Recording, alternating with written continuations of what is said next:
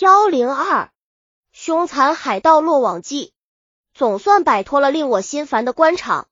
接到上司同意辞职的批复后，在广东人县令多年的陈世成如释重负，感慨的对唯一的女儿陈秀英说：“这年陈秀英只有十三岁，父亲的活他还不十分理解，但是他明白，爸爸从此可以带着妈妈，他和五岁的弟弟秀峰回老家福建了。爸爸。”妈妈曾多次提到过老家，每当这时，他们就流露出深深的思念之情，使得秀英和弟弟不禁想象起老家的一切，也急着想回去看看没有免过面的爷爷奶奶。虽然久在他乡，陈仁成仍然牢记着故乡。现在既然可以到离别十几年的家乡，又有什么能使他在此地多听二天呢？因此，与继任县令交割清楚之后。陈世成急忙买了一只客船，带家小和老仆王三，冲向着福建方向驶去。归心似箭，陈世成一层小型夜宿，很快就要驶出广东海域了。这时天色已近黄昏，但离域的住宿渔村还有十余里水路。陈世成就分示船老大划快些。今天的天气似乎有些怪，夜幕降临的也特别快。前面影影绰绰出现了一条快船。不一会就开到了面前，快船的帮头挂着一只蓝色的灯笼。陈世成感到很奇怪，这船头挂只蓝灯笼做什么？正要问船家，忽听船老大喊道：“客官，快躲起来！前面来的是蓝胡子的海盗船。”陈世成早就听说粤闽两省交界处有一股凶悍的海盗，为首的姓蓝，因为长着一脸大胡子，人称蓝胡。见此情景，陈替是成连忙让夫人带着两个孩子跑进船舱，自己与王三站在甲板上准备应付。片刻功夫，海盗船就与客船靠到了一起。四五个强盗提着大刀跳过船，为首的是个满脸落胡子的大汉。这几个强盗不问青红皂白，照着船老大就是一刀砍下头来。陈世成一看情况不妙。仗着自己年轻时曾学过拳脚功夫，就冲上前抵挡，让王三快去通知舱里的儿个人跳海逃命。怎奈这几个海盗武艺高强，没过几招，陈世成就被打翻在地。另一个海盗又上来补了一刀，可怜陈世成还未见到年迈的父母，就撒下妻子儿女一命名呼了。王三刚跑到舱口，也被一刀杀死。海盗们冲进船舱，四处搜寻财物，也搜出了躲在舱底的陈夫人和秀英、秀峰姐弟。带到甲板上来见大胡子，大胡子不由分说，又将陈夫人一刀杀死。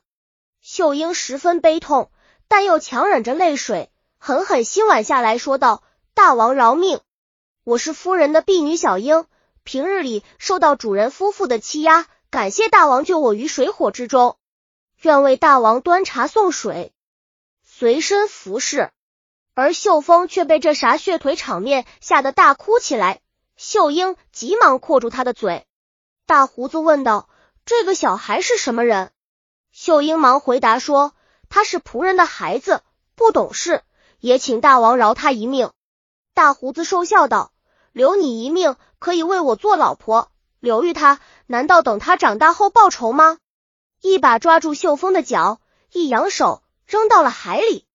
目这个惨景，秀英暗暗咬着牙，对自己说：“爸妈，弟弟，我一定要为你们报仇。”大胡子命令手下将客船凿了个洞，任凭海水涌入，自己与众海盗挟持着陈秀英，带着抢来的财物扬帆而去。这件事发生在清朝同治七年七月的一天。时光如梭。转眼间就到了光绪二十一年。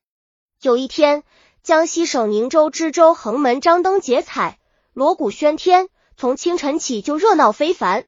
在衙门对面摆茶摊的茶壶流好奇的询问守好的差役有什么喜事。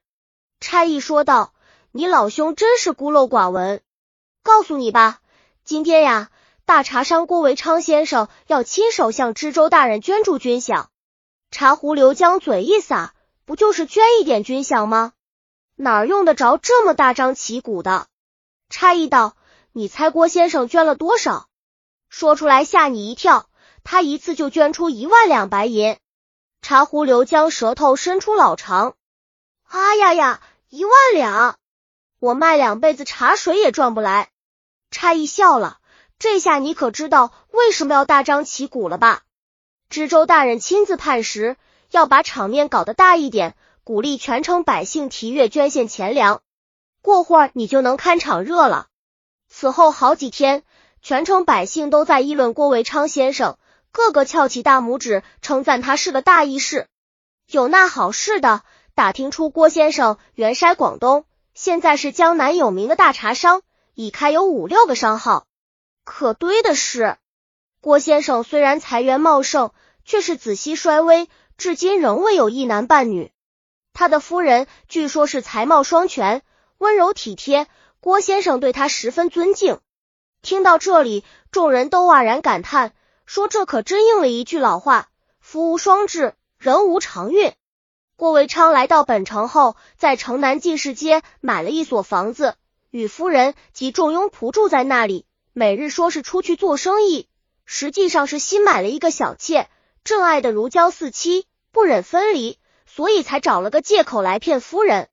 夫人对此也略有所闻，但庄玉什么也不知道。当时西风东渐。南方各省风气已比较开化，因此郭夫人在家里除与贴身丫头小翠做女红外，有时也带丈夫会客。这天，女人持玉一张名帖来报夫人，老爷的同乡玉孝廉前来拜见。